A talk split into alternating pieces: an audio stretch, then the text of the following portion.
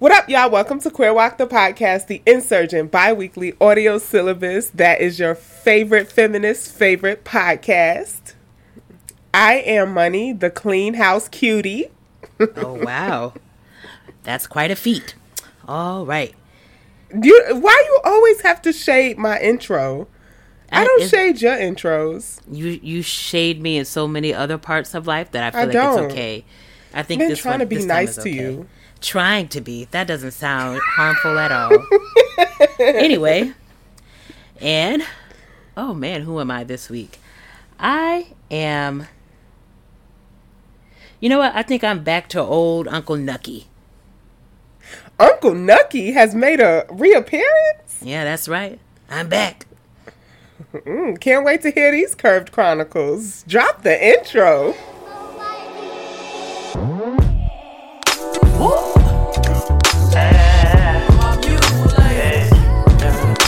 Your chocolate demeanor and your cocoa kisses. I see your flow from a distance. Your vibe incite my submission. I give you all of me. Wanna make you proud of me. We see the God in all you do. Your light is harmony. Every type, darkest night, brightest light, I'm loving your soul. They hate you, replace you, taint you, but know that you go. Worldwide from every continent, I just want you jiggle a little bit. Move them hips, feel that bliss. Hug your sis, make a piss. Don't resist your temptation, you're amazing, no limitation. My favorite in this matrix, we move by your vibration, and that's love. I hope you hear that on the daily, cause baby, you love. I hope you hear that on the daily, cause baby, you love. I hope you hear that on the daily, cause baby, you love, you love. All right, Nikita. Uh, do you want to let folks know before we get into the episode where they can find us on the social media streets? Yes, you know, I love to tell the listeners where they can find us, and I'm going to tell you right now. First, on Instagram and on Twitter, you can find us at queer W O C P O D. You can also find us on the Book of Faces, facebook.com slash queer W O C P O D. And you can find it, find us on Tumblr, where this whole shebang began, queerwalk.com. Yes, yes. And where can they listen? They can listen to us on Stitcher, SoundCloud, Castbox, Pocket Cast, and all of the other major places where you can listen to podcasts, except for the scrounging, no good Spotify. wow, we're never going to be mainstream. yeah. I'm I'm so surprised it took this long, but with the last episode, we got our first like troll bot. Oh, did we? I don't know if you saw that. Yeah, it was like um, uh, this is anti, uh, what is it called? This is anti Semitic. And then it was like hashtag Zionist, hashtag this, hashtag that. And oh I'm pretty God. sure it's I know, we made it, didn't we? Wow. kind of amazing um, that we've gone this long without. Yeah. Racist, bigoted garbage. Yeah, that's what I was thinking. It's like we've definitely had like Palestine in the name of episodes before, but I guess they finally found us, Nikita. Officer Prosciutto leaked yeah. our files. And for those who don't know, Officer Prosciutto is the officer who we think is assigned to us from the NSA. so, hey, Prosciutto. How you doing? All, All right. right. Money? So, so besides leaking our uh, files. Uh, there are other ways that you contribute can contribute to Queer Walk the podcast. uh. The first way is by loving us out loud. Now, this way is free 99. All we ask you to do is do the R's. Rate us on whatever platform you're listening to us on, leave a review, request a topic, or um, request a queer walk of the week repost the episodes when we post them, put them in your stories, do all those amazing things. Retweet us when we're active in the Twitter streets, and use the hashtag QueerWOC or hashtag QueerWOCPOD to talk all things the podcast or to reply and like let us know what y'all think of the episodes. The second way that you can contribute to Queer Walk and help us continue um, through all of the audio struggles and struggles of putting the episode together is by giving us your money. Um, you can do that one of two ways. One is like a non committal way, and that's the Cash App. That's dollar sign Queer Walk Pod, P O D. You can give as much or as little as you can, no commitment via the Cash App. Or you can become a monthly sustainer over on Patreon. Head over to patreon.com slash queerwalkpod where you can find some exclusive perks just for patrons.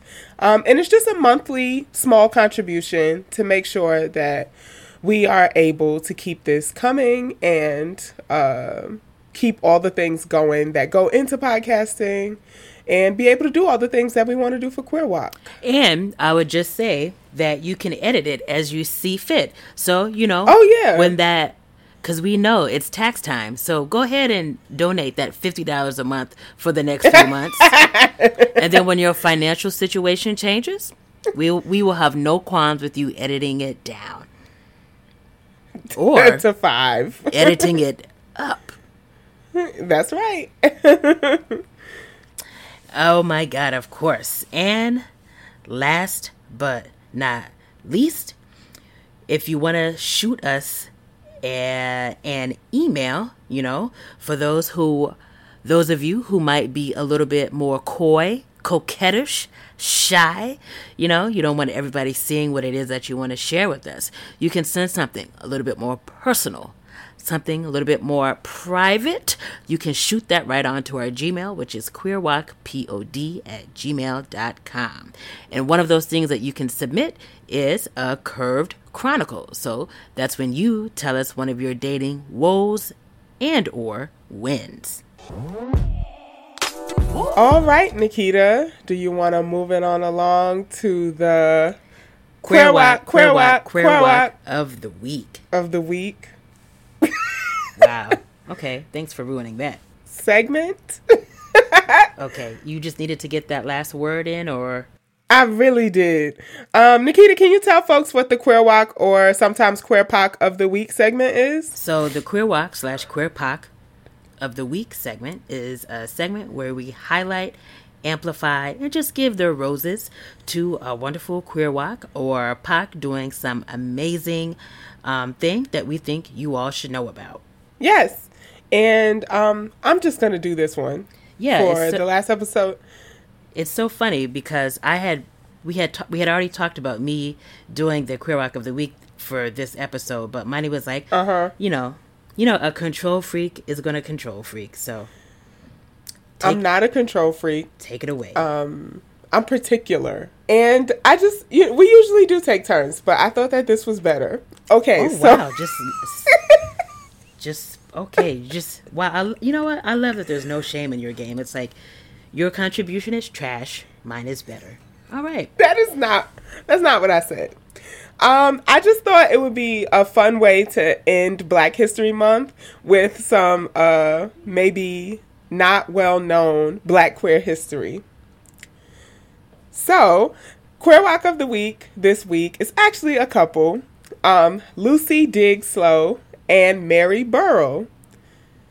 Uh, and I I got this information from Black Women Radicals that um, made me dig a little bit more and to get some more information to sort of flesh out this segment. So shout out to Black Women Radicals. You can find them on Instagram and Twitter. Um, they're amazing as far as uh, Truly, absolutely. l- learning underrepresented um, history about Black folks.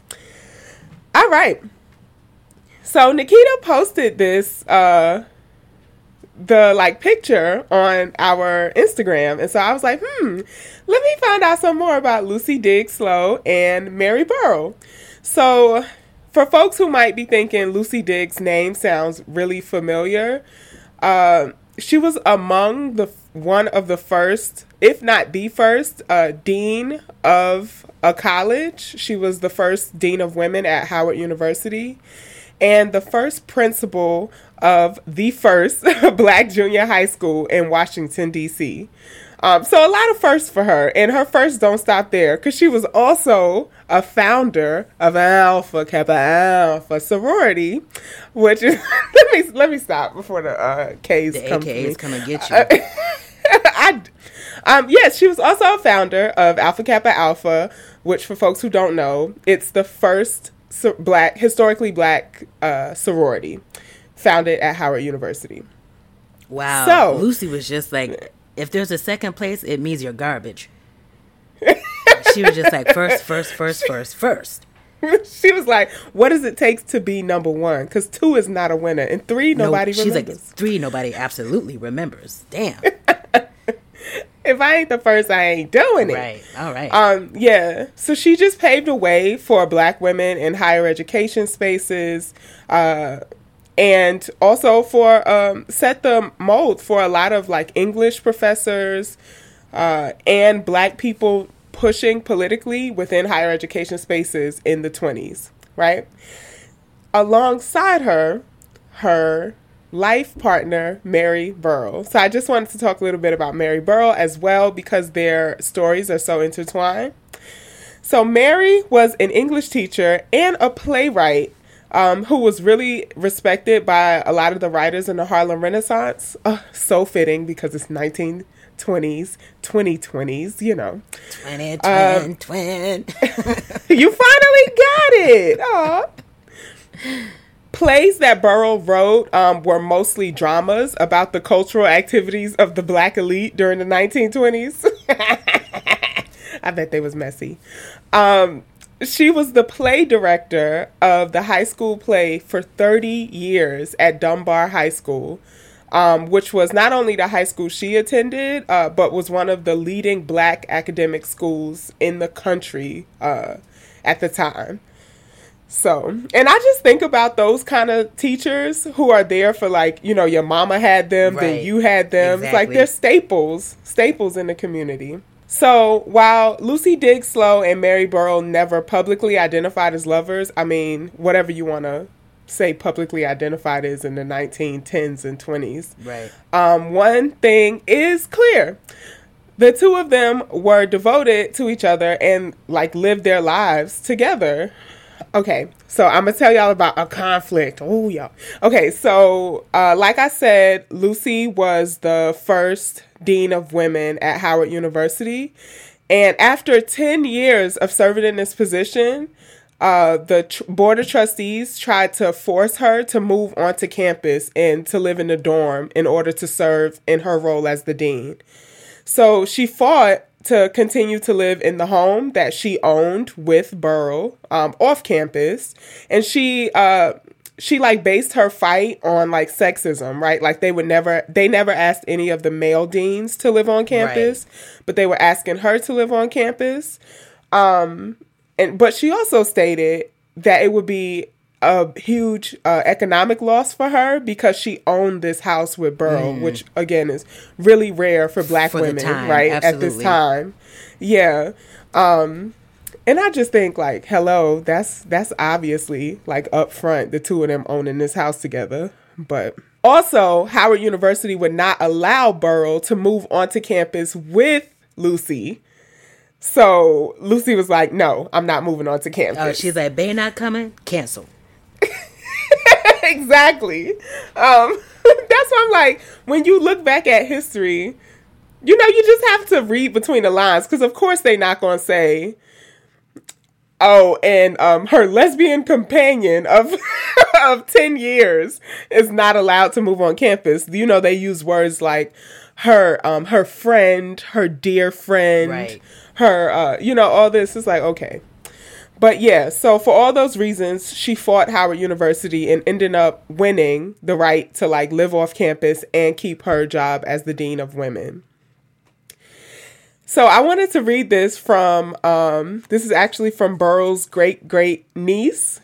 Uh so she she decided to like look into her great great aunt's history um like current day now and this is like 80 years after this is happening, right? Um, and so she writes, We know the reason she wasn't married. Mary. Obviously. There you go. Um, But uh, she continued, even now, the family doesn't discuss it. We tend to be old school in thinking. Um, and her her great great niece's name is Shirley Thomas, who's in her seventies right now. Um, and she said, but I respect her for that. She went her own route. She made her own journey. And basically, for all intents and purposes, she did it without a man. When Lucy died in 1937, Mary wrote her eulogy and paid for all of her funeral arrangements. She wrote in a poem after Lucy died To my good friend Lucy, whose sympathetic encouragement induced me to write these lines. I dedicate them with the hope that someday I may show my better self to the world. So, um, as you can see, it was like they were they were living authentically as themselves uh, in in whatever way the times did allow. Um, and another thing that the uh, current uh, director at the Stonewall Center found in um, piecing together the history of the couple is that they documented everything. Um, obviously, they were both two English teachers. They wrote everything down. They kept everything. The director of the Stonewall Center described it as uh, like a careful record keeping that both of them had, like these systems of record keeping. But there are almost no letters or written communication between the two of them. And so the director of the Stonewall Center said that this absence speaks volumes and that it's it's especially odd for the era that they were living in. Mm. So it feels like they just had to protect their relationship. I feel like that's something that's starting to be, um, well, I guess not starting to be, but I feel like that's something we talk about on the show a lot, like the importance of like archiving and documenting yeah. our histories mm-hmm. because it's like, I mean, we know that if not who, if not us, then who, you know?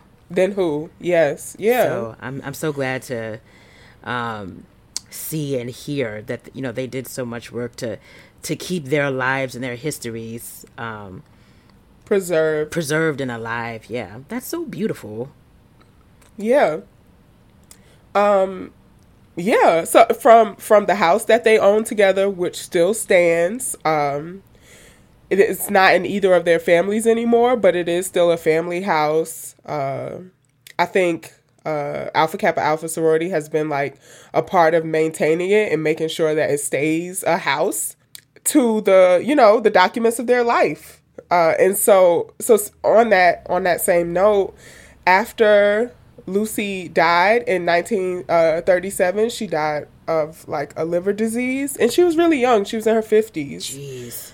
Dozens of letters from women that she had helped while they were students at Howard. Um, students wrote about their house being like a safe haven for women at Howard. So Mary just got flooded with all of these letters and telegrams uh, with condolences for uh, Lucy's loss. And um, so the person at uh, the Stonewall Center who's like, you know, organizing their archives said that they just really wanted to point, point out that these letters did not go to Howard University. They didn't go to Lucy's family. They went to Mary, mm. right?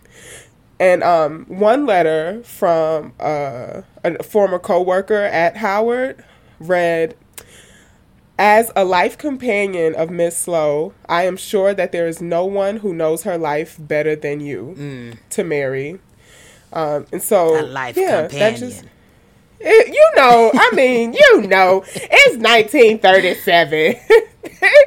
um, but yeah, so I just I'll post a link to there's like a Washington Post article um, and the article from Black Women Radicals.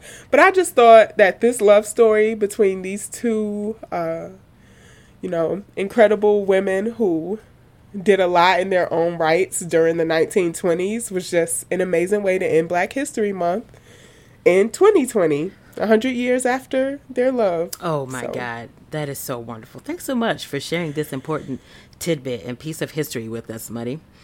I guess I'll oh, I guess okay. I'll I'll forgive you for just totally bulldozing right over my uh, queer walk of the week. So thanks for that.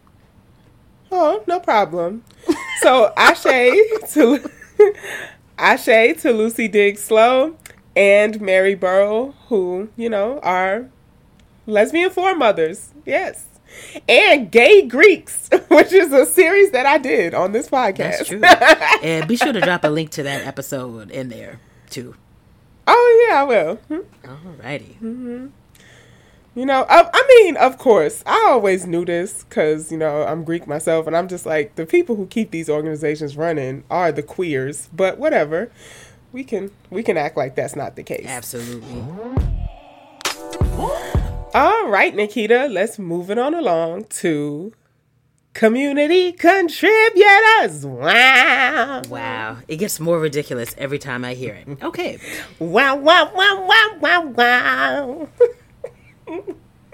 Are you I feel like you just keep making it up as you go. No, this is We, not I don't we don't we don't have a a thing for community well, contributors. we'll just we'll keep we'll keep letting you make a fool of yourself with your I hesitate to call it a jingle, but with what did Blanche say with whatever little ditty you just croaked out. wow. anyway, um, the community contributors segment is a segment where we get to hear from you all, from the community. So, just some shout outs here. So, shout out to one of our new patrons, Dennis. Thanks, Dennis. We appreciate Oh, thanks, you Dennis. so much. And I don't know if Dennis did his taxes, but I bet he did. and that's one of the reasons why he decided to become a sustainer of this program. And if you want to be like Dennis, you too can also become a sustainer and a patron. Anyway, uh, some more of our tax refund friends on the Cash App. Shout out to Ernestine, who gave two donations. Yes. Must have been a, a hefty, healthy tax refund on that end. So, shout Thank out you, to Ernestine. Thank you so much. And thank you to Sherry for coming through on the Cash App. Is that uh, Sherry Sherry? Yes, that's Sherry Sherry. Homegirl Sherry. Okay. You know we love you, Sherry. We sure do. Whose birthday just passed too. Happy belated. Happy belated, hmm. Sherry. And now to the section of the community contributors where we show that borders are fake. We're going to go to our small town shoutouts. And that's, That's, just. what we should call this borders are fake because these are not small towns. That's what we should call this segment. Or this piece of the community contributors. Okay. Borders, borders are, are fake. fake. Yes. All right. So the first one is is this Gloucester? VA, Virginia? Is it I thought it was Gloucester. There's this place near uh in the region where my family lives and they say it Gloucester. Oh, So so, maybe it that. is. Yeah. And whoever is in Gloucester slash Gloucester, I'm sure you will uh, tell us of the correct pronunciation. So thank y'all so much in VA for holding us down. And oh man, I don't even want to butcher this name, but it's what is this? Yaoundé? Yaoundé, Cameroon? Yaoundé, Cameroon. Yaoundé. So shout out to the continent for Yes. showing up. And I actually looked this up. Uh, that this is actually the capital of Cameroon, and they have three million people. Oh wow! So okay, nothing Not a- small about that. Nothing small. Not a town, not even small, but they do deserve the shout out. Okay, Shout out to Yaoundé.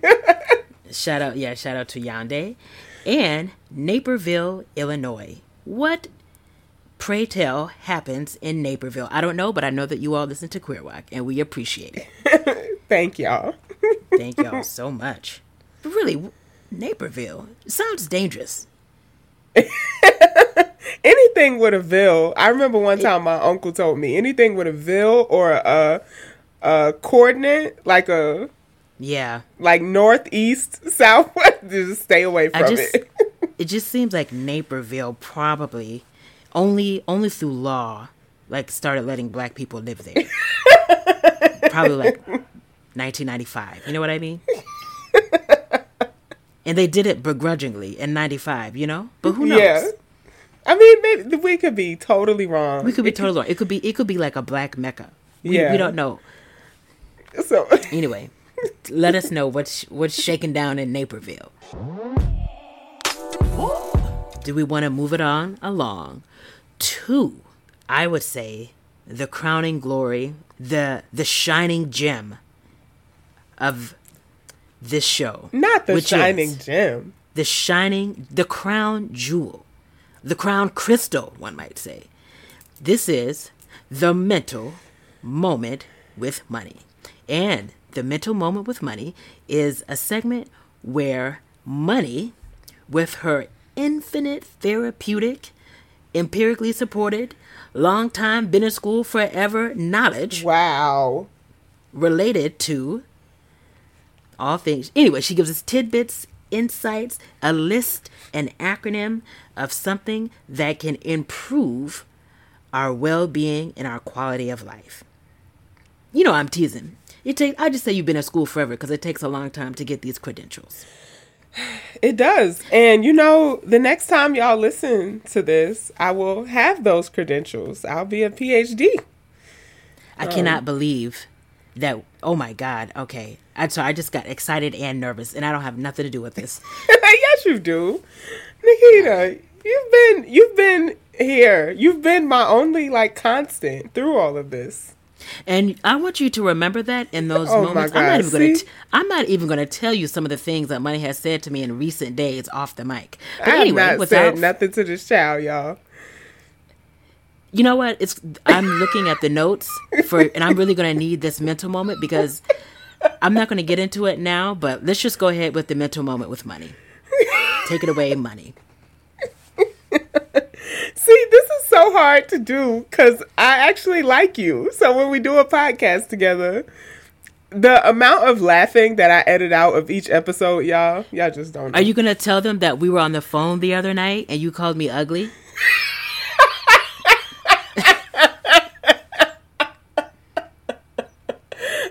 Do you remember that, Montanique? um, in the words of uh, black black feminist revolutionary, Mia, Don't you dare! Diamond? Can you take that out? Oh, so so it's funny that you want to invoke black feminism, and black feminism is all about truth telling. But you're not going to tell them how you called me ugly on the phone the other night. Nikita, How you said that I was raggedy I and busted. Is this what you want to be a part of your uh your archives, Nikita? These lies? I did No, not it's say the that. truth. But anyway, we're off task, and I'm. I see the topic you're talking about, and I'm No, going no. this to deal you, with the fact. you wanted to do this. Let's do it on mic, on air. What happened, y'all, was oh my god! uh, so uh, the reason why I'm the clean clean house cutie is because, like, um, a month ago, I was in a really dark place, and I hadn't cleaned my apartment since. And for those of y'all who have been to my apartment, like, I really like it to be nice. Really like it to be nice. And so I had done my laundry at Nikita's house um, because she has free laundry services at her place and decides to, to let me use them because she's a community ass bitch. But because I was depressed, I left my clothes in her dryer and Nikita balled up my clothes Okay, and You threw can t- them. you can already okay. In my I don't even need to. I don't even need to explain to the listeners So- that melodramatic money is embellishing here. Y'all know that when you take clothes out of a dryer and they might even still be a little damp, that you have to fold them because they will become irreparably wrinkled. And that's what happened to my clothes. Um, Nikita doesn't mind wrinkled clothing. I mind Wow, wrinkled. that's not true. That's not true, and that's disrespectful to my mom because that's not how she raised me. and That's so, not how she raised me. so what she said was that nobody cares that I should have came and got my little raggedy clothes. That's what she said. I don't. I don't recollect that. And I said, what I said in response to her was that it was only a day, Nikita. Like I was, That's I was not what she said. I was super And she- down no. for a day, and we all know that I be having the cutest outfits, and, And that's just no. a fact. Like that's just pure fact. Like it's documented, and Okay. and so I was like, just just because you be walking around looking any kind of way. No, th- no, she's trying to tame it. Nope. I just, it's very interesting to me where money feels the need to embellish and where she needs feels compelled to really kind of tamp down on what it is that she said. Nikita. She was just like, just because you walk around town look, looking any old kind of way, That's- looking a mess, looking raggedy, I did doesn't mean not that the rest any of us of have to look like that. I, But she said, and she's like, just because you choose to look look like a raggedy, ugly mess ninety percent of the time, doesn't mean that the rest of us have to do that. And I, I didn't like, say raggedy or ugly. yes, she did. She said ninety percent of the time, and and so me, I didn't say Kurt, a percentage. I think She I said think most of the feel, time. You feel that way, so No. you're misremembering my words. No, that's not what happened. And I was like, wow, money. I was like, do we even still have a friendship less? A friendship left? Can I do my segment?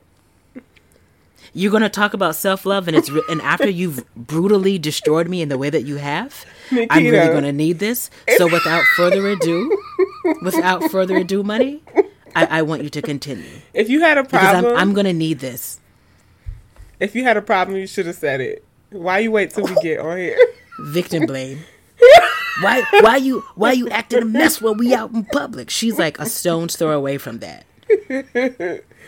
Just remember that a you balled, you balled up your, Much like your I didn't depressed up friends' clothes. you tied them into knots and you threw them into my basket. Just remember that. And the mental moment with money. All right, y'all. So, when I'm not bickering with my bestie, I I'm always looking for like ways to take I don't know, to make sense of like uh like mental healthy relational therapy stuff and what pe- what wave like people are on like on social media and stuff. And so like the love language thing has been really popular lately. I think I think it connects to some basic tenets of like relational therapy, even though it's not it's not like a psychological or like therapeutic thing. Um, but there are things that we can do personally that do connect to those things, kind of like uh, coping skills, if you will. So, people have been talking a lot about love languages. I want to talk about self love languages. Because a lot of times the love language conversation is directed uh, towards someone else. Like, how can someone else show you love? How do you give love? So, I want to talk about self love languages. This is inspired by a post um, by Brown Girls Who Bruja on uh, Instagram. So, shout out to them for inspiring this mental moment. So, I want us to just take a minute and think about how are we intentionally uh, thinking about the ways we love ourselves. You know, the same way we do with other people. How are you intentionally loving yourself? Do you know what things register to you as self love?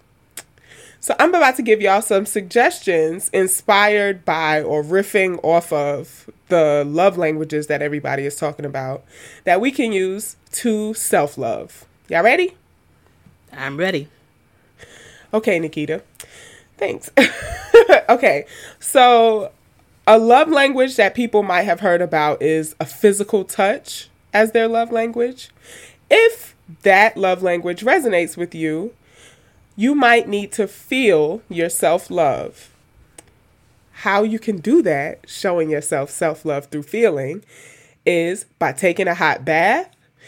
And I love dressing up my bath, like putting flowers in it, maybe some candles around. I always got the crystals popping in the bathroom, you know, just completely submerging myself in like the hot bubble bath and the whole experience, right? Another way you can feel your self love is by stretching, giving your body some good space in it, you know, maybe through yoga, or maybe you just do like I do. I put on like an hour long episode or something, and I just randomly stretch through the whole episode, like like whatever I feel like my body needs to move. Um, that's Ugh, what I do. that's do. such a good idea. Yeah, I love it because then I'm like, oh, I stretched for a whole hour. All right, another suggestion I have for feeling self love is giving yourself a massage. I love giving myself um, those like hand massages, like they do when I get a manicure, and they just be like, you know, rubbing all in between your fingers and in the palm of your hand. I love doing that to myself. It is oh, I, and the same with my feet. All right, and the last suggestion I have for feeling self love is to rub your body down with some oils. You know, like I I do this every day with shea butter, just you know, whole body rub down. Oh, oh, maybe that's not my last suggestion because I also suggest uh, self pleasure as feeling self love. I mean, that was my first thought when you said that. yeah. I was um, laughing so hard on Valentine's Day when uh, Sam uh, posted the picture of it, the hose with their Valentines and hers was the vibrator. I was like, relatable. yes. So feel that self love. So y'all know that. Uh, well, maybe y'all don't know if y'all haven't seen the love language stuff going around. But there's five different types. So the first, the first one I just covered is the physical touch one, and so my suggestions for uh, self love is feel right. So the second love language that people love to talk about is quality time, like time spent. Um, so the way you can do this to express self love is to be present with yourself. What better way to do that than meditating? I always like to say this when I talk about meditation on here. Meditation does not have to look like the um, textbook uh, examples of that, of sitting down someplace for 10 to 30 minutes and just completely um, like blocking out everything and going to that place of silence. My meditation looks a lot like playing some really rhythmic, heavy, like trap beat that like just kind of drown, drowns out whatever else my brain is trying to do. Um, so that's what my meditation looks like. Uh, being still and listening to some trap.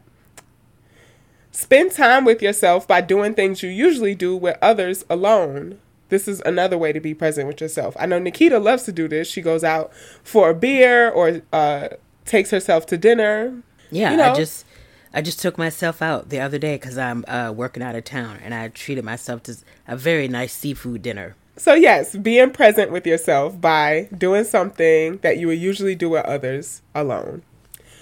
Another way to be present and show yourself self love is to prioritize sleep and hobbies that you like. Okay. All right. It's just different neurological pathways when you do something out of pleasure.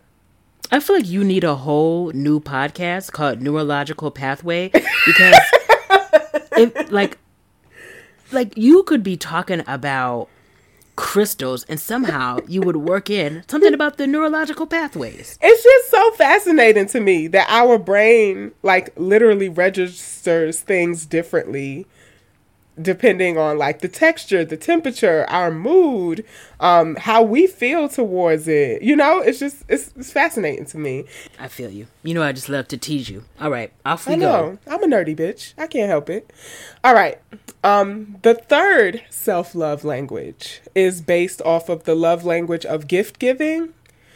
Um, and so this self love language is absorbing, absorbing self love. Buy things for yourself that you actually like. Um, I think I said this on the Valentine's Day ones. Like, don't wait for somebody else to get something that Right. you want. Get it for yourself. Get rid of things that do not make you feel like you love yourself. So, an example of this would be like clothes that don't fit, um, or uncomfortable chairs. Like I've done this so many times. Like I just get rid of the chairs in my house because I'm like every time I sit in it, it just is so uncomfortable. It doesn't make me feel good. Um, like, I I hate it. I hate it. I hate it. So I'm gonna get rid of it, and I'm gonna get me some comfortable chairs that are thick thigh friendly. You know. Um, another way to absorb self love is to travel.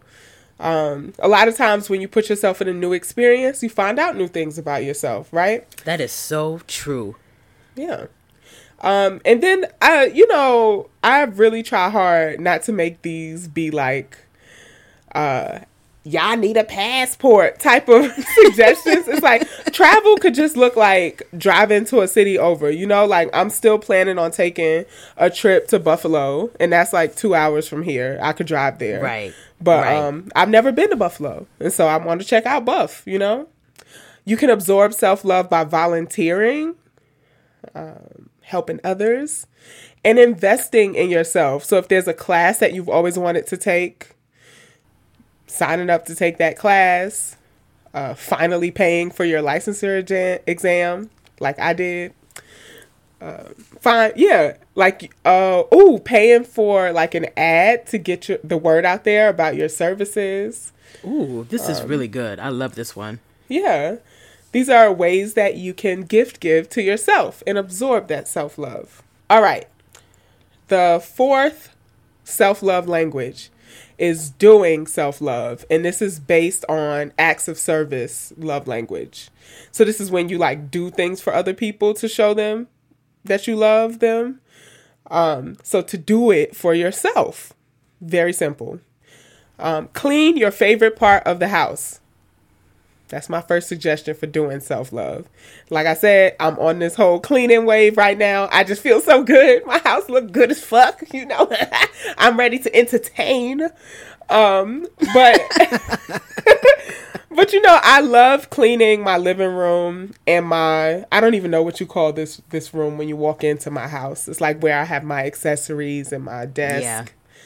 It's my it's my waiting room, you know, my my welcoming area. I sound like such a bougie bitch, but like uh that's one of the perks of living upstate. Is like Syracuse is so affordable. My apartment is very big. Um so I have this like multifunctional room and I love cleaning those two spaces because I get to um entertain in those spaces. So when, you know, when they're clean, I feel like, "Oh shit, time time to get social." Yeah, that's like my bedroom and my kitchen.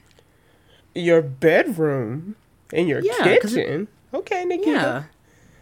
Because, you know, you, you, just mentioned sleep a minute ago. Like, I mm-hmm. feel like I rest better when my room is clean. Oh, I definitely kitchen- do. Yeah. Montanique, don't try to make me out to be like some kind of pervert. I'm not not pervert. I mean, you're a healthy adult. You know, I don't know what you be doing over there. Okay, get through this segment without getting hurt, please. All right. Um, indulge in grooming yourself to do self love. So, do your hair. I do this all the time. I'll plan a day, like in the month, where I'm just going to do my hair that day. Uh, give yourself a pedicure. When's the last time you gave yourself a pedicure? So, what is that? That another way to put that is do your hair toss, check your nails, Baby, how you feeling? feeling good as hell. I didn't even notice that when I was writing this down. Thanks, Nikita. Uh, That's why we do it as a team, champ. Another way to do self love is to schedule to have your car serviced or some other appointment that you've been putting off, or in my case, that you wish somebody else would do for you. It's like, why? Why do adults have to be responsible for everything in our lives? Yeah. Um, Oof. Yeah, so just schedule it, you know, so you have it on your calendar and you could do it. Doing self love. Fix yourself a good meal with dessert. Cause that's that's what like puts it over, you know. That's when you like doing something special for yourself. It's not just routine of like shit. If I if I want to eat, I gotta cook. But make you ooh do a dessert too, a sweet, you know. You know, I love a sweet. goodness. Yes, Actually, you don't. you you know what my sweets are. I brand give myself a nice brand muffin. You're right. Your old ass. All right. And last but not least, um, is thinking self love or speaking self love um, based on the love language of words of affirmation. So if you're not familiar with words of affirmation, it's just how it sounds. It's just uh, you receive love best when it's spoken, when people say it. Um, so to do this for yourself, to speak self love, write a daily affirmation on a mirror. So, like maybe it's the mirror you brush your teeth in in the morning or whatever. Just, you know, take a, a dry erase marker and write an affirmation on that mirror. Practice an affirmation. So, like, say it out loud. What's your affirmation that you wrote on the mirror? Speak it over and over again to yourself while you're brushing your teeth. Recite mantras to yourself. Like, um, you know, one of my favorites, I love myself, the quietest, simplest, most powerful revolution ever. Nayyirah Waheed. Write about yourself or um, Nikita pointed out last time I suggested writing, even though I love writing, uh, to voice memo about yourself. You know, get in the practice of talking about yourself and affirming yourself. Update your CV or your whatever way whatever way you track your accomplishments, it might not be a CV for you, but it might be something else. Um, maybe it's updating your website or updating your Instagram. You know, how do you track your accomplishments? Talk about yourself positively to other people. Yeah, so those are the ways you can talk and think self love if your love language is words of affirmation. So, I'm gonna run down the five again. Self love languages one is feel self love based on physical touch. Two is be present with self love based on quality time. Three is absorb self love based on gift giving. Four is do self love based on acts of service. And the last one is think or speak self love based on words of affirmation.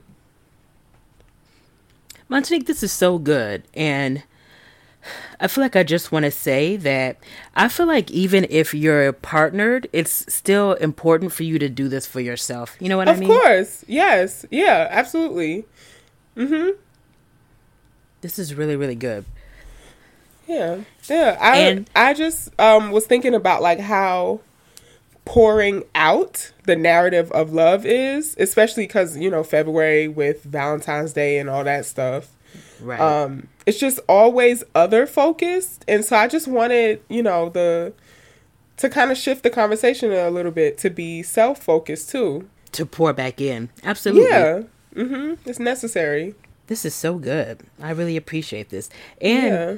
I I feel like I appreciated this because I'm like, oh, like as you were talking about it, I'm like, these are things that I like already do on some level, you know.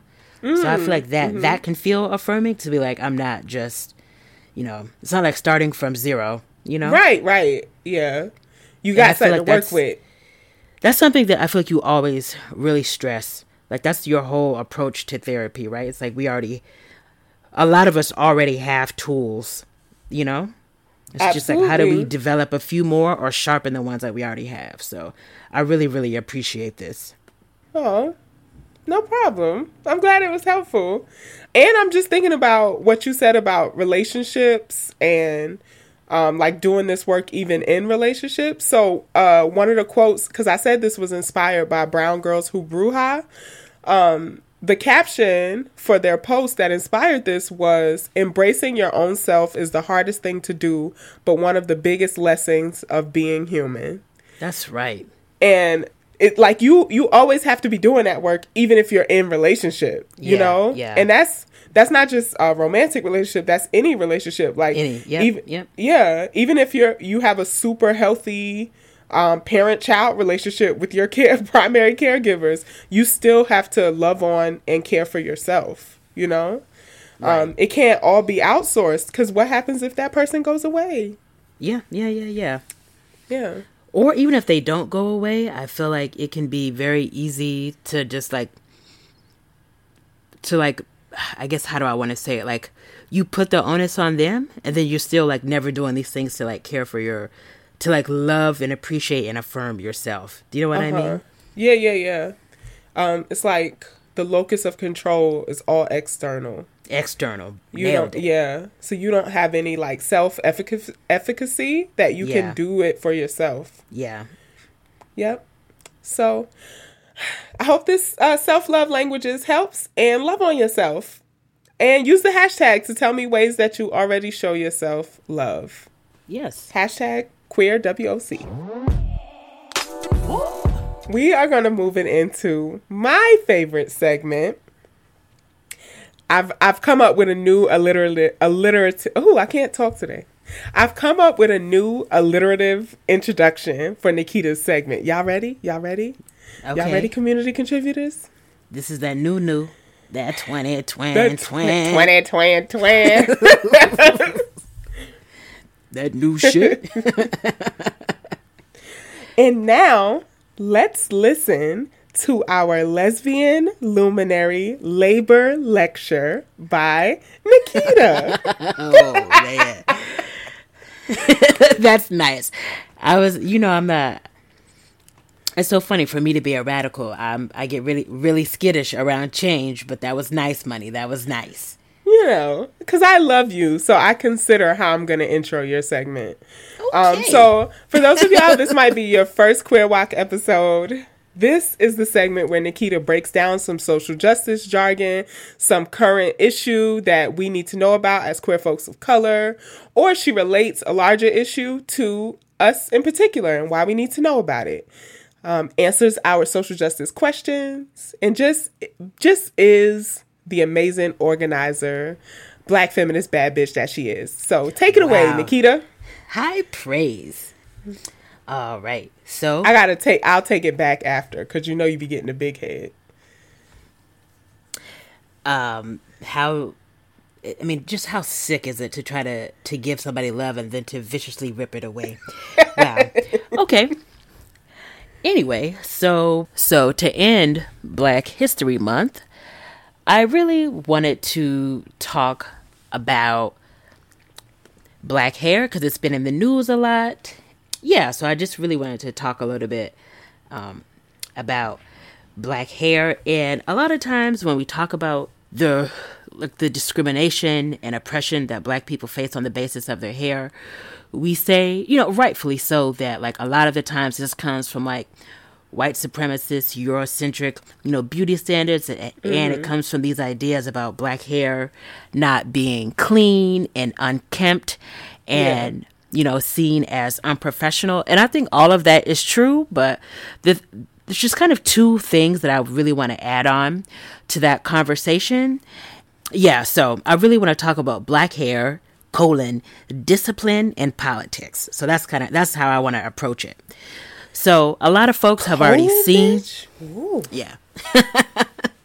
a lot of folks at the top of the year probably already heard about DeAndre Arnold, you know, the black senior from the Barber Hill from the Barber Hills High School in Texas. Um so so he was told that he wouldn't be able to walk in graduation if he didn't cut his locks. Um, so sadly, he's going to another school so he can walk to graduate. And you know, I mean, so much. Yes, graduation is about your own like personal achievement, getting out of high school, but so much of it is a collective about being part of your class, right? that kind of thing. So that really, so that's really terrible. That's sad. Um, and uh, Queen of J talked about this in um, their episode. Uh, they talked about DeAndre Arnold. Um, so you can hear more about that um, there. And also, who was it? It was uh, Dwyane Wade and Gabrielle Union made it so that he could go to the Oscars. DeAndre Yeah. Arnold Yeah. uh, with uh, what's that guy's name? I think it's Matthew Cherry who did that cute, cute, super cute little Hair short film. Hair Love. It is so cute. It's so cute. I really recommend um, y'all watch it. I'll put a link to that in the um, show notes. And then, of course, there was two years ago, there was Andrew Johnson in 2018. So this was the wrestler from New Jersey. From Oh New Jersey Gosh. you know so he identifies as mixed and multiracial so he was a, about to do his wrestling match but then the referee said that his you know his hair was too long. And so according to the rules i guess if your hair is too long you're normally supposed to cover it up. But in the case of andrew they had nothing to cover his hair up. So they so the referee said you either cut your hair cut your locks or you have to forfeit the match. And uh, that that vi- that video went viral. And It i can't even me so disgusted every time I see it. There's a really good guardian article so i'll put the link to that in there about the andrew johnson but i'm not even gonna i'm not gonna put a link to that video because like like money said Yeah. i was it's horrendous it's repulsive i mean they just chopped his hair off it just like it looks a mess there's just no Any care old kind of way, some white Yeah. people shaving his locks is gross. is sick. But an interesting thing is that the State Division of Civil Rights in New Jersey did an investigation and, and they issued this report. And in this report, they found that New Jersey wrestling officials had interpreted the rule around hair to basically mainly only apply um, to traditionally black hairstyles, regardless Wow. of length. And so it's like it's supposed to be about quote unquote governing long hair, but we know in the practice it's actually about policing and disciplining black people's hair, you know? And so I've mentioned DeAndre and Andrew, but we know, of course, this isn't just, it just isn't happening to young black boys and uh, black men. It happens to black people, regardless of age, regardless of gender. And, um, Back in 2010, there was a case of a black woman, Chastity Jones, and this is in Alabama. So she was offered a job in 2010 at this place called Catastrophe Management Solutions, but they rescinded they rescinded her job offer because she refused to cut her locks. And I'm going to give a little bit more details um, about that legal case later. I really want to talk a little bit here about black girls in schools because I this is really going to underscore my point about Yeah. so much of this is about disciplining and regulation. Yes. Right? Yeah. Uh huh. So something that I think probably way more so now, but I think earlier, maybe like five, ten years ago, when we used to talk about the school to prison pipeline, and I think when we talk about like yeah, when we talk about incarceration, that thing, that kind of thing, we we often talk about uh, black men, uh, black boys, and I think that's important. But there's also this piece about black girls. I think, again, in recent years, I think there's been a lot more discussion and analysis Um, about this. But we all know uh, that black girls are w- often disciplined more harshly in school than their white peers, and dress codes are a huge part of that problem. So, black girls make up 16% of all the girls in U.S. public schools, but account for 42% of girls' expulsions and more than a third of gir- girls' school based arrests. And get this here almost 70% of school dress codes in D.C uh, for example, prevent students from wearing cultural items like head wraps, scarves, head wraps and scarves unless they are for religious purposes. And of course, in other parts of the country, a lot of these dress code bans um, ban black students from wearing, you know, our hair in natural styles, locks, braids, and that kind of thing. And so, and again, so much. The thing that I think is interesting is that DeAndre and Andrew are public school students, but all of this stuff around like school disciplining and how it disproportionately affects, you know, black students, like black girls in particular, it reminded me that a lot of these bans and a lot of the like regulation um like black kids hair f- like from like six seven years ago a lot of this was really happening in charter schools. And so i really feel like charter schools have really served as a laboratory for a lot of these bans and regulations. And i want to talk about why that's important in, in when i talk about this theme about discipline. So without trying to get into a long discussion about the privatization of education, it's basically um, so we know that a lot of charter schools are disproportionately um, black and Latino, and we know that public schools in our communities are like severely un- underfunded. And it's like I know a lot of folks, like a lot of friends who have worked in charter schools and they hate it because so much of the culture around these charter schools it's all about making sure that little black kids really discipline are disciplined and follow order like i remember one of my friends who was in a um charter school who taught in a charter school like the kids had to walk with their finger over their mouths they weren't allowed to talk in hallways. It's so much of it reminds me of prison, you know what i mean? yeah, mhm. yeah. And so again so much about charter schools is about like disciplining and re- regulating not just children but like i said i don't want to get too far in the weeds around this but so much the, the charter schools so much of the the rhetoric around charter schools, the reason why there's been such a ballooning of charter schools is because so much of the language around public schools is like, you know, they suck, you know, they're not really educating our kids. But it's like the reason why a lot of those schools, a lot of the public schools, you know, suck is because they're not properly resourced, right? Because so many of the schools in our communities depend on um, schools in general are funded by tax by Yeah. taxes, property taxes, and we just don't have the property taxes in our community, right? So we need our schools to be funded. So the charter schools were a way, have been, it's the way that they want to privatize other kinds of resources and public goods in our community. School privatization is, in so much, it's about, you know, it's like, at some level it's about disciplining public schools because it's like and there's so much i mean bill gates and all these other there's so many millionaires and billionaires who are pouring money into private schools but you know trying to get a public school adequately funded i mean it's it's almost um impossible Possible. Yep. right? And so, so much of the language around race to the top um, with Obama was basically like, if you're, and so much of, and the, what ends up happening is that a lot of the public schools, because they're not doing well, because they're not properly resourced, they end up, they end up shuttered and closed. You know what I mean? So there's, there's so much disciplining, you know, that's happening. So it's like, if your test scores aren't good, because, you know, we've got all this high stakes testing, then it's you close. And so what I'm trying to paint here is that there's a broader system of like disciplining and punishment you know that's happening within like black and mm-hmm. brown communities black and brown schools.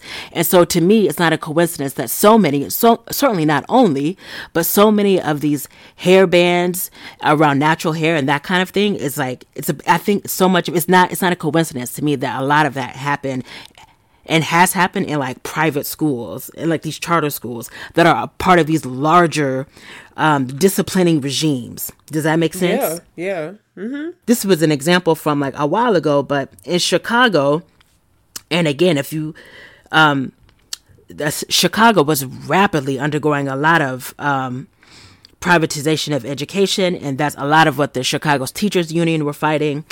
Uh, but anyway, so um, the parents and students have in some schools in Chicago were subjected to ex- exorbitant fees that were upwards of two thousand dollars for minor infractions such as quote unquote um, unkempt appearances.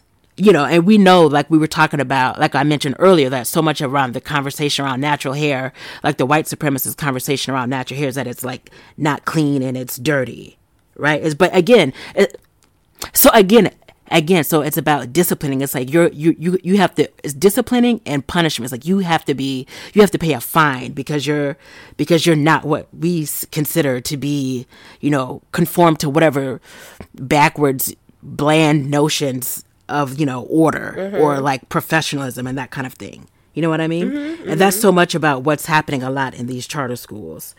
Um th- the kind of the other piece the related point that I wanted to bring in around politics. So it's like black hair has all like historically like has you know black bodies in general, but you know black hair has you know white folks and people in power have always wanted to tame it.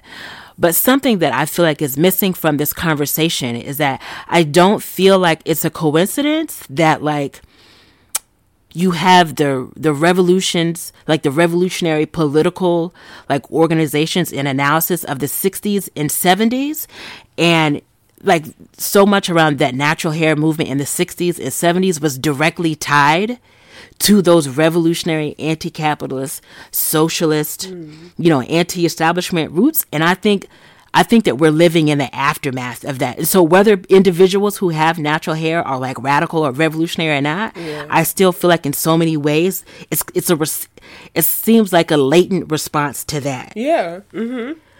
So I want to read this quote from Angela Davis. Um, so she says, I was portrayed as a conspiratorial and monstrous communist, that is, anti American, whose unruly natural hairdo symbolized black militancy, that is, anti whiteness. And I feel like that to me is a really key part of the discussion that I don't feel like a lot of, I feel like a lot of people miss. Yeah. You know? That's um yeah. You remember when we was playing uh Black Card Revoked and we was like, who has the best afro? It's like Angela Davis, hands down. Angela Davis, She's like right. uh, um emblematic of the afro, you know? But but I think specifically like when I was younger, before I even truly knew like the gravity of who she was, if you said something that was just a little pro black. They didn't even have to be revolutionary. People be like, okay, Angela Oh, Davis. okay, Angela Davis. right. exactly. It's so funny that you mentioned that because when it, it's so my aunt when I cut my hair when I went natural, my aunt she was teasing, but she meant it with like love. She she used to call she used to every time I would like talk to them or I would go home and see them, they'd be like they'd put the fist up and they'd see me, they'd be like fight the power. Yeah. And when I and she got me one of those picks with the fist. yes. Yeah. hmm Right. And so it's like that not only does that like that's a cultural memory that we have, but I also think it's a cultural memory, a cultural and political memory that like people in power have. Right. You know what I mean? Right. hmm And so and it made me this also made me think about one of my favorite quotes from Toni Morrison's Tar Baby. So one of her characters, like one of the main characters in the book, his name is Sun. And so first of all, I love this book because the um what do you call that? Oh, like the personification of like things and the way she describes things in that book is so beautiful. But this is how she describes Sun's hair.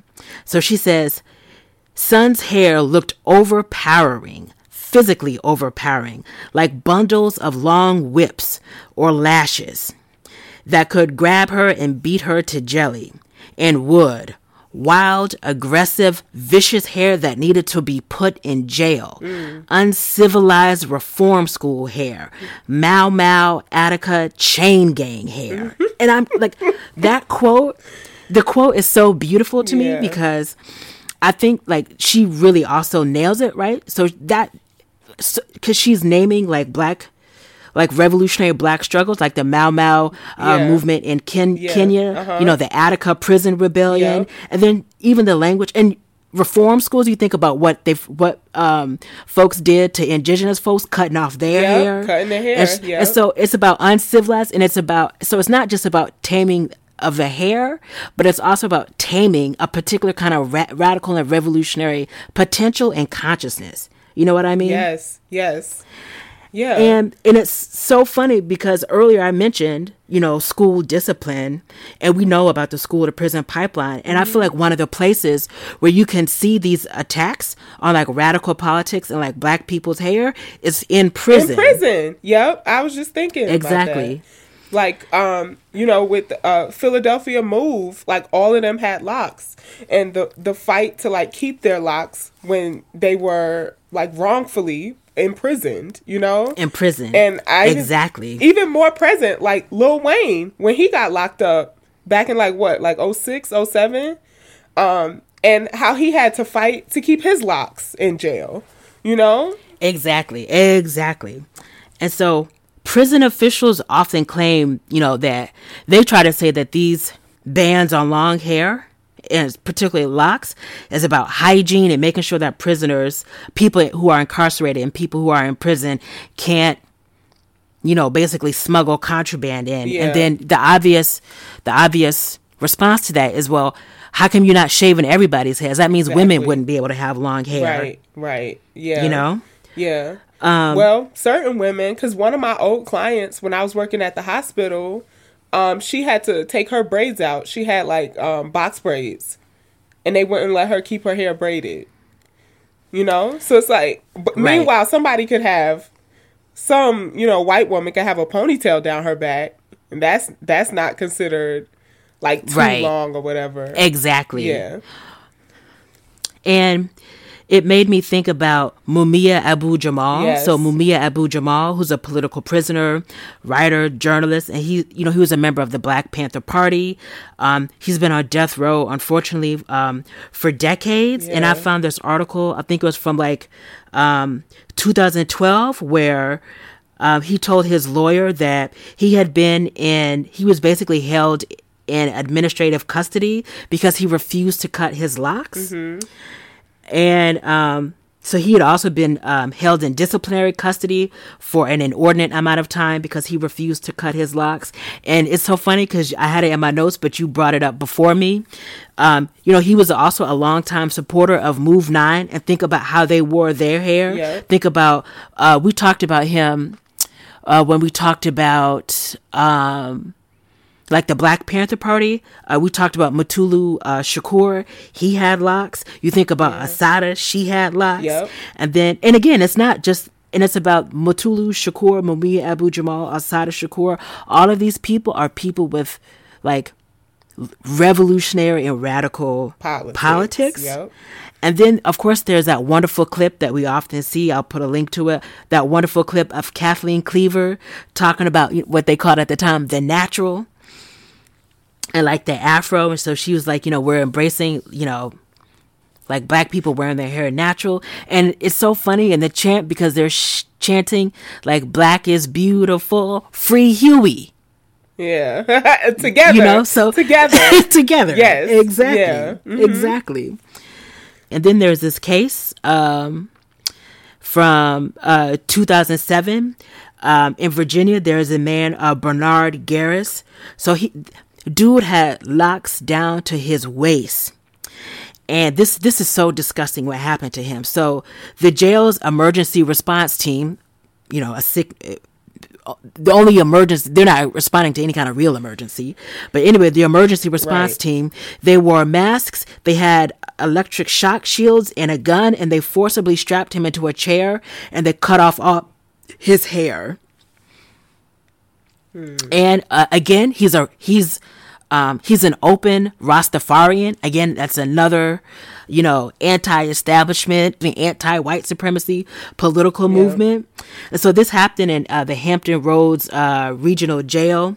And so this is from the haircut policy from that jail. It states inmates will have freedom in their personal grooming except when a valid interest justifies otherwise. And it's like that's so broad that that that could mean? anything. Yeah. That doesn't mean anything, right?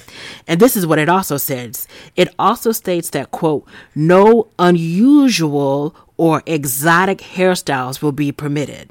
Now, who in, who in society is considered to have unusual or exotic hairstyles? Exactly.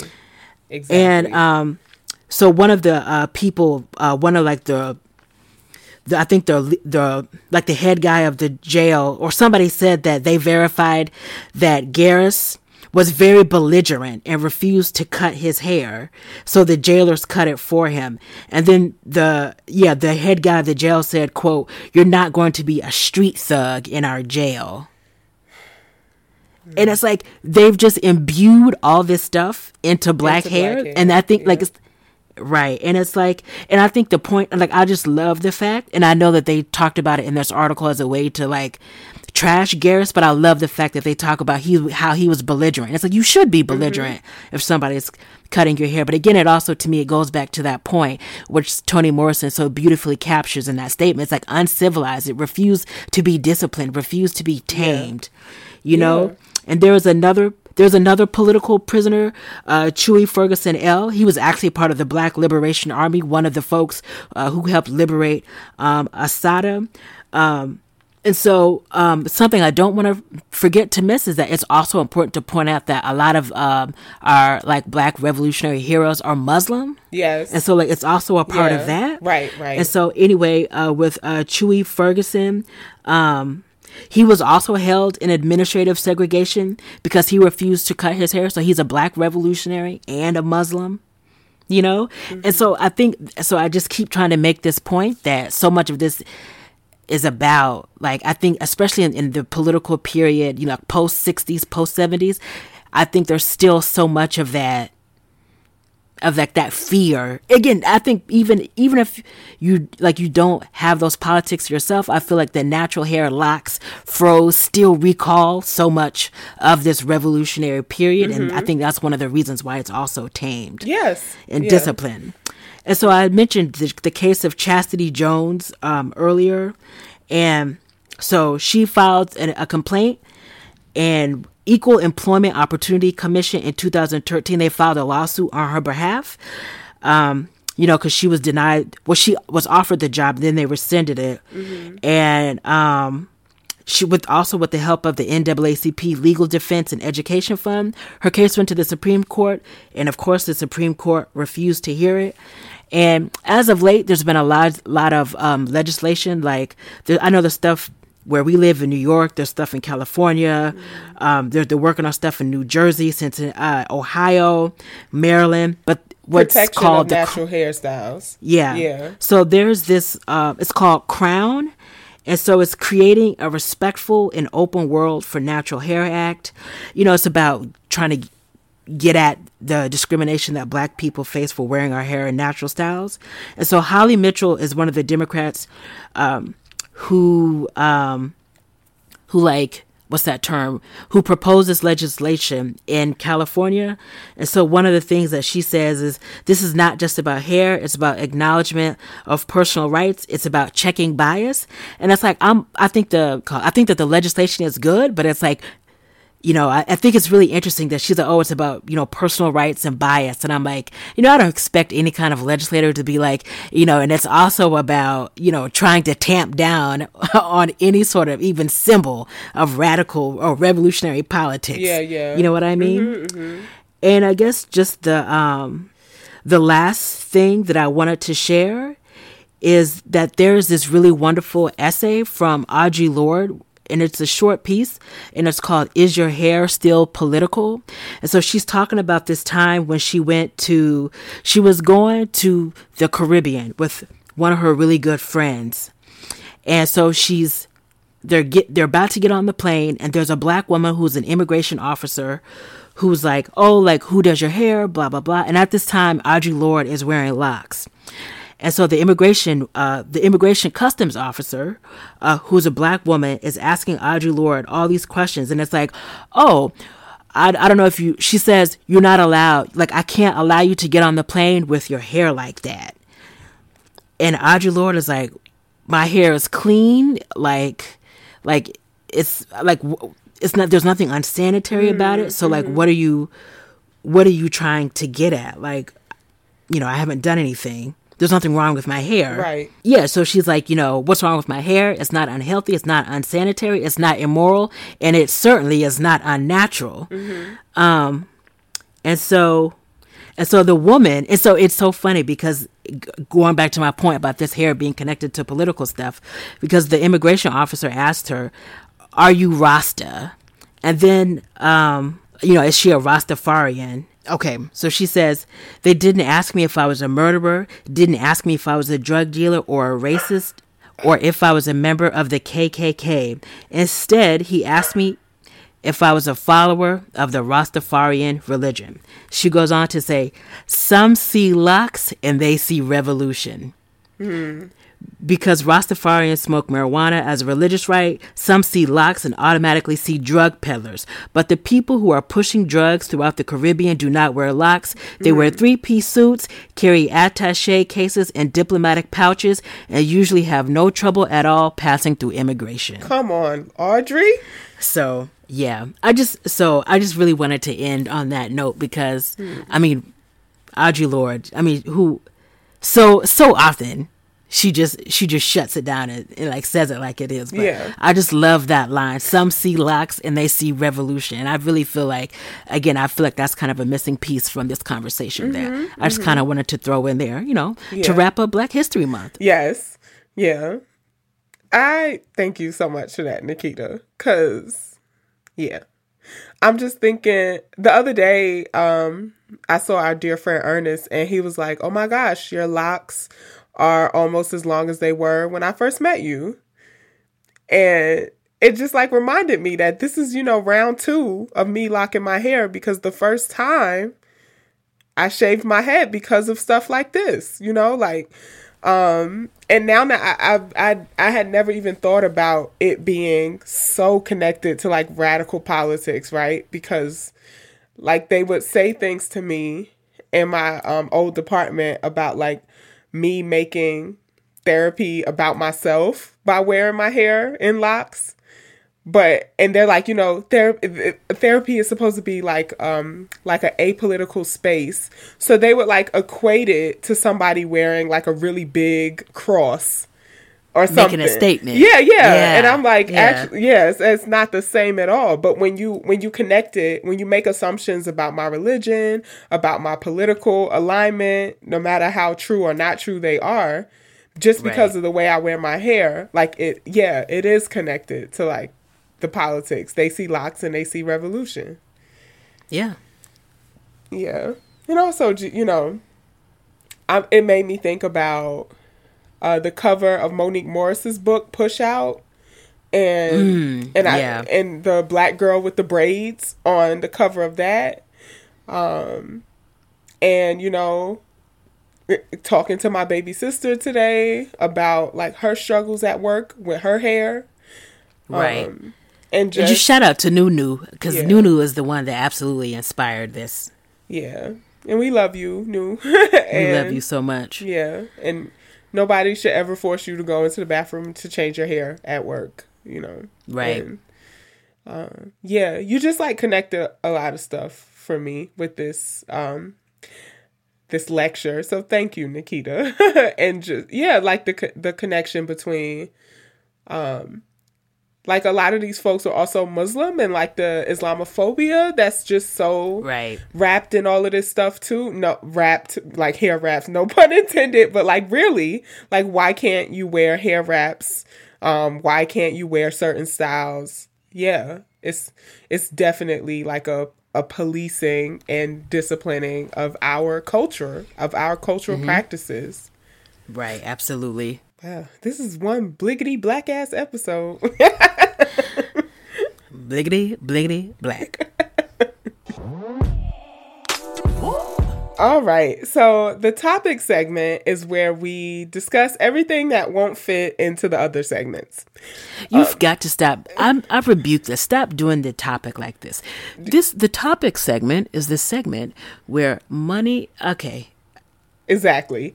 Um so this is so funny cuz we the topic segment is a segment where Nikita and Money wax poetically about some. Okay, I I just, I just needed to say wax it. poetically. We wax poetically about things that are too full, too robust to be contained by the other segments. here we go. You and your robustness. um, I'll show you robust. So we have this is so it's funny how things have been aligning with our um with our like word, our mental moment and the topics in these past two episodes. We didn't plan this at all, but like thinking about me doing a self-love mental moment and then you going into our hair and then the two questions we have. It's just amazing. Um so the first question, so these two questions came from Tumblr. So shout out to everybody who still supports us on Tumblr, where it all began. Um, if it wasn't for y'all, there would be no Queer WOC. So shout out to all the Tumblr followers. Shout out to the Tumblr. So anonymous, Even though you have got rid of your X-rated material. I know. Ugh. So anonymous wrote, um, "Hello, I have a question. Money's locks are incredible. I would love to hear tips for newbie lock havers on proper lock care." Um, isn't that so funny that we got this question right after you did that word? I had no idea that was even in there. That's amazing. Yeah. Um Wow. so first of all, thank you. Uh my locks um I'm always thinking my locks are crunchy and I need to be doing more, but I guess they photograph well. You know, they're just like me, they're photogenic. Oh Um, my god. So, I guess the the tips that I have for newbie locks um I first of all, I started my locks with two strand twists. Um and don't be afraid to get your hair wet. Like getting your hair wet is actually what helps the locking process when you're a newbie locker. Um, because when we wet our hair, it elongates our curls, and as it dries, it um, our curls like shrink back up. And having your hair do that as much as it can helps it lock faster. Cause think about it when you're a loose natural, right? Like when your hair dries, that's when it gets um tangled and like you know like harder to comb through um and so you want your hair to do that drying process as much as possible so it can lock quicker um i was i was like so obsessed with getting my hair to just hurry up and lock so my twist wouldn't slip out so um yeah so that's that's my first tip is to don't be afraid to wet your hair All right. My second tip is don't go overboard with products because it's just going to be hard as hell to wash it out of your locks. Keep it simple. I use water to moisturize. Water is the only thing that moisturizes. Everything else just locks the moisture in. Um, so you I know, needed that lesson in, uh, an eternity ago.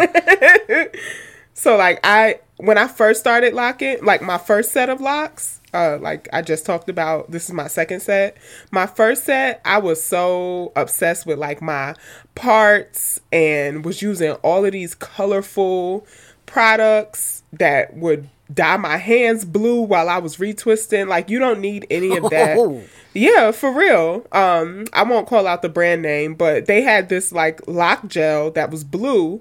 It smelled amazing, but it turned it literally turned my fingertips blue while I was uh retwisting my locks. So that's not nothing you want in your hair because locks do just that. They lock in everything. And so you don't want all that color in there. Then your locks be looking ashy and then you you looking at your hair like what the hell and it's because of all the product that you put in it. Um yeah, so just like keep it simple. Spray bottle full of water. Um use all the all the oils to lock that um that water in. My favorites are coconut oil. My hair loves coconut oil. Um and uh tea tree oil because my um my scalp gets itchy and I love the like burn of tea tree. I'll put a few drops of peppermint oil in my water bottle and like shake it up and spray my hair with that. Uh, now that my locks are longer, I've been using like aloe vera to keep it moisturized, to keep the uh, water in. And because I live in Syracuse where it's so cold, I don't want, because my hair is wet, I don't want it to get like brittle when I go out into the cold. So al- aloe vera is really good for that. Yeah. Um, oh, and still use the like satin bonnets, pillowcase, all that stuff, just like the loose naturals, because you can get split ends in your locks, and then you know your locks will feel dry, even though they're not, just because you got split ends all in them. It's just like nat- uh, loose naturals. We gotta, you know, we gotta do the wraps and the bonnets and the, the pillowcases too. It's still natural hair. Our curls are still the same curls that they were when they were loose. So you got to protect them in the same way. So yeah. Hope that helps. And I'm really excited. This is the first time somebody has ever asked me about lock advice. So yeah. That's great. They asked the right person because one thing that is truly busted about me, I do know. That's why I had to just cut this shit off because I was, I can't, I just can't do this shit. but you can, Nikita. I've seen you with such a cute, like, high top. It just, it just takes too much. It just takes too much. I just had to cut mm-hmm. it. And I mean, I know I don't want anybody to drag me because they be like, "Oh, she think just because she cut it, she ain't gotta have no kind of hair routine." No, I know, I know, I know, I do. Oh, and lastly, don't over twist it. Don't over twist your hair. It'll thin out your locks. Um, take it from me. Don't over twist. All right. Um, and so then we have a, another. I was just gonna say that I Oh. feel like other lock havers Oh. should, you know, be sure to give anonymous some tips. So either use the hashtag queer WOC or queer WOC POD or shoot us an email and let us know how you love your locks. Aw, that's a, such a good idea, Nikita. Oh, yeah. Tell us. I know. Yeah. I know y'all got some beautiful locks because I be seeing these little abbies when y'all be uh, messaging on Instagram and Twitter. So, and you know, I have a lock fetish. So, uh, how, Okay, how you this, doing? Uh, this is uh, we're off task here. All right. So um, the second blickety black question is from Fem. Okay, so I'm gonna read the letter from Fem, and they write, "Hey y'all." I've been binging your podcast for the past few weeks thanks to hearing about the show on Tea with Queen and Jay. Oh, shout out to Tea with Queen and Jay. I'm having a dilemma. I'm a black femme lesbian When I'm on campus at my university, I'm out and proud, but I feel like being so is preventing me from making black friends. It feels isolating because I want a black gay circle, but being at a PWI makes, and for those who might not know, PWI means pre- predominantly white institution. Um, I think we should call them Painfully. right. Painfully White white, institutions. institutions, intentionally white institutions. Um historically white institutions whatever. Um makes it hard. When i mention my lesbianism in black spaces i feel the vibe change for the worse. How can i find black gay solidarity from fem? Nikita you want to start? Oh boy.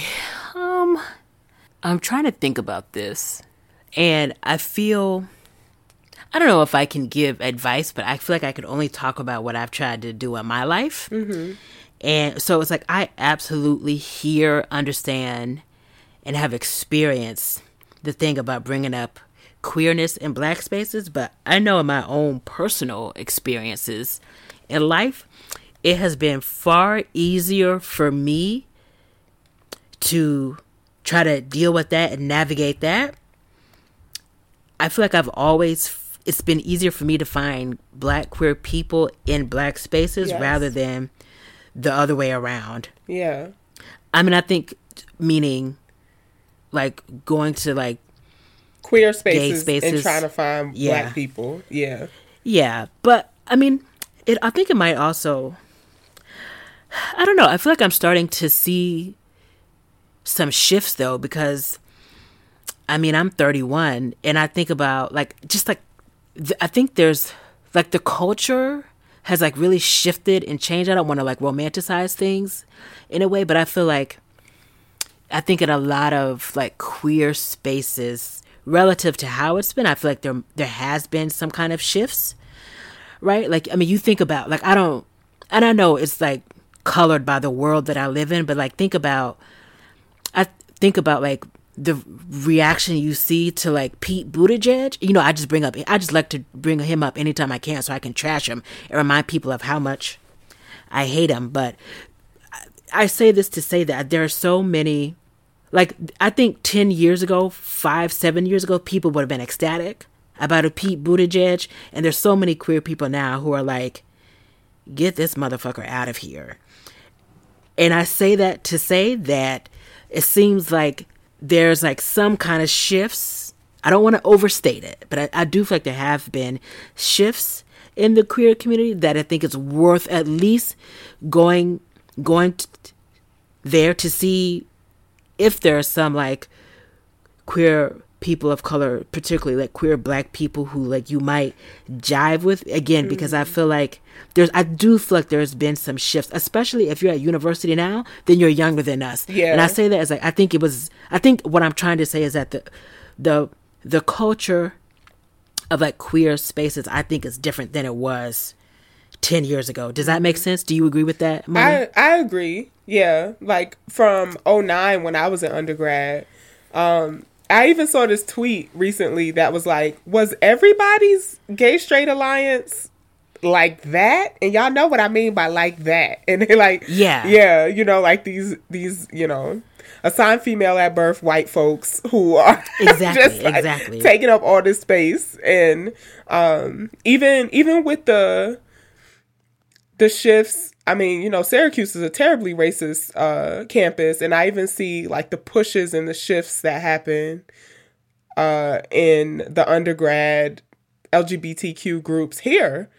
Um you know like our homie babyface was like black president of pride union and um even when their their governing body is all white like the the effort that they make to have programming that's inclusive of queer people of color or like always highlighting some like uh history that queer folks of color have contributed. It just feels like white queers know now that like these spaces are ex- exclusive or racist.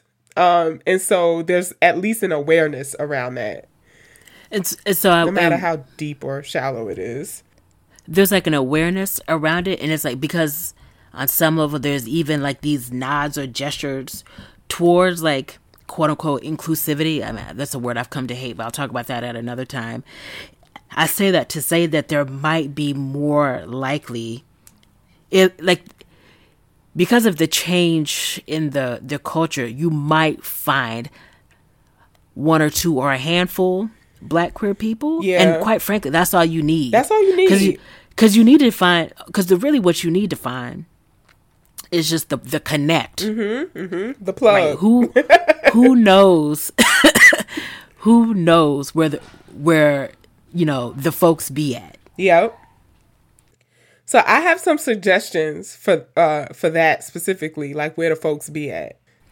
Um go ahead. I just I think I think it's important to say that it's funny money so I never I money and I met through the through a specifically QPOC organization Yes. on campus. Now, I didn't go to anything else that resource center did um, because I was old and I was black, and I was I don't want to be a, you know, I don't want to spend most of my time around like little undergrads.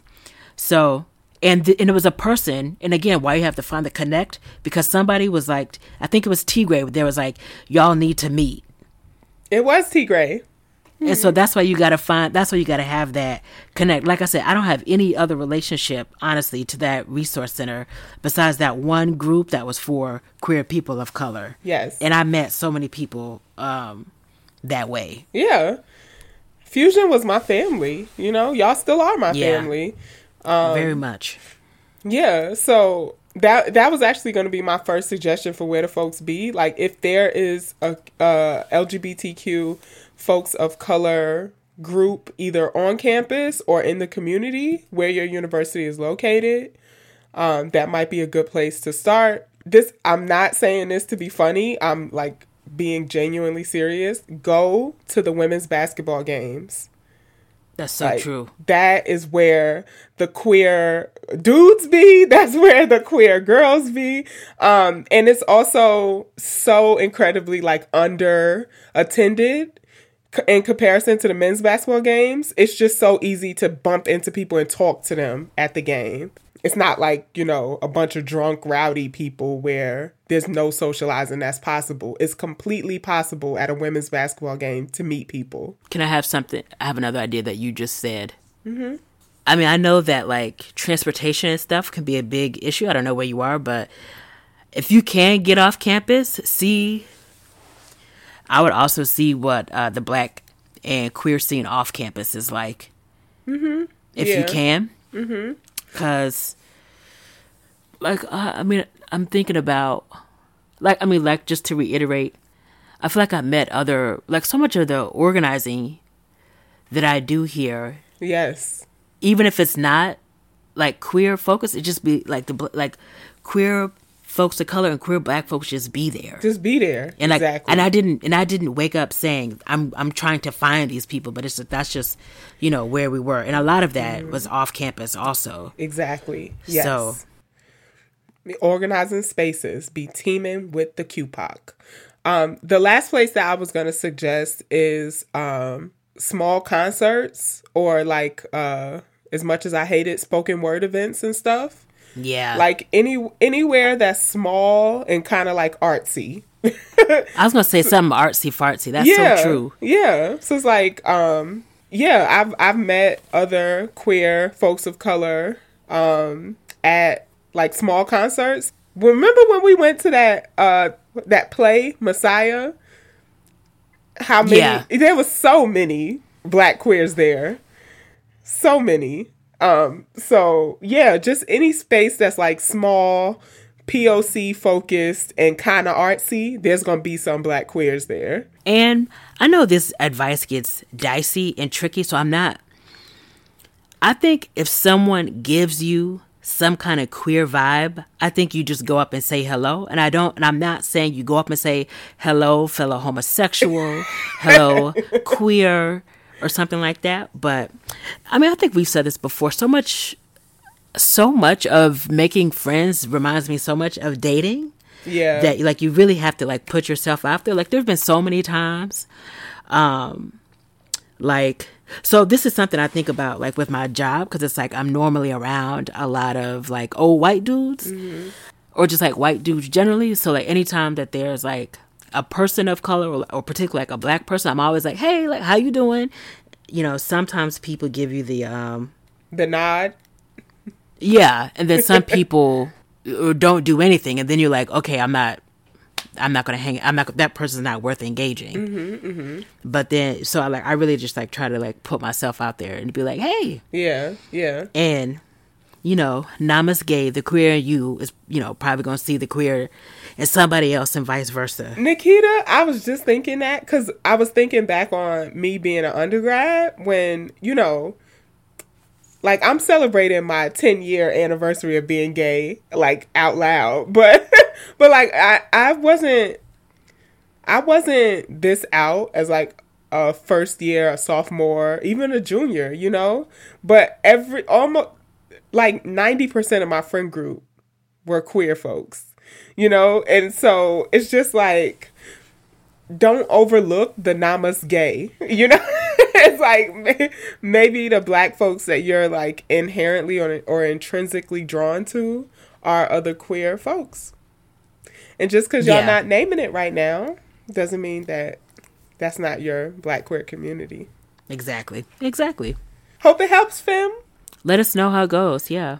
Yeah. And if you yourself have been in the same predicament as Fem, well, then I encourage you to use the hashtag queer, W O C P O D, or just hashtag queer, W O C, or send us something a little bit more personal, a little bit oh more Oh gosh. private Here she go. to our Gmail, which is queerwocpod at gmail.com. Yeah, how do y'all make how do y'all make QPOC community, black queer community? All right, Nikita, we're gonna move it on along to our final segment, Curved Chronicles. Curved, curved, curved, curved, curved. And Chronicles. Curved Chronicles is the segment where we discuss our dating woes and wins as queer women of color.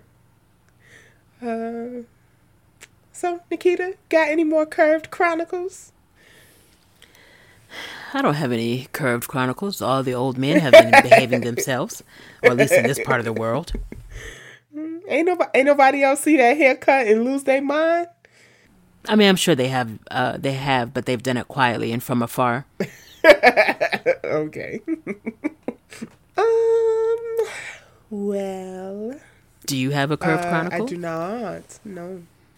Well, it's in these ruts where we really need to hear from listeners like you. Submit your Curve chronicles to queerwocpod at gmail.com. Please share with us. Um, can I just like uh muse a little? Uh, have some like gay musings on dating? Oh, You go know, ahead. It's hard.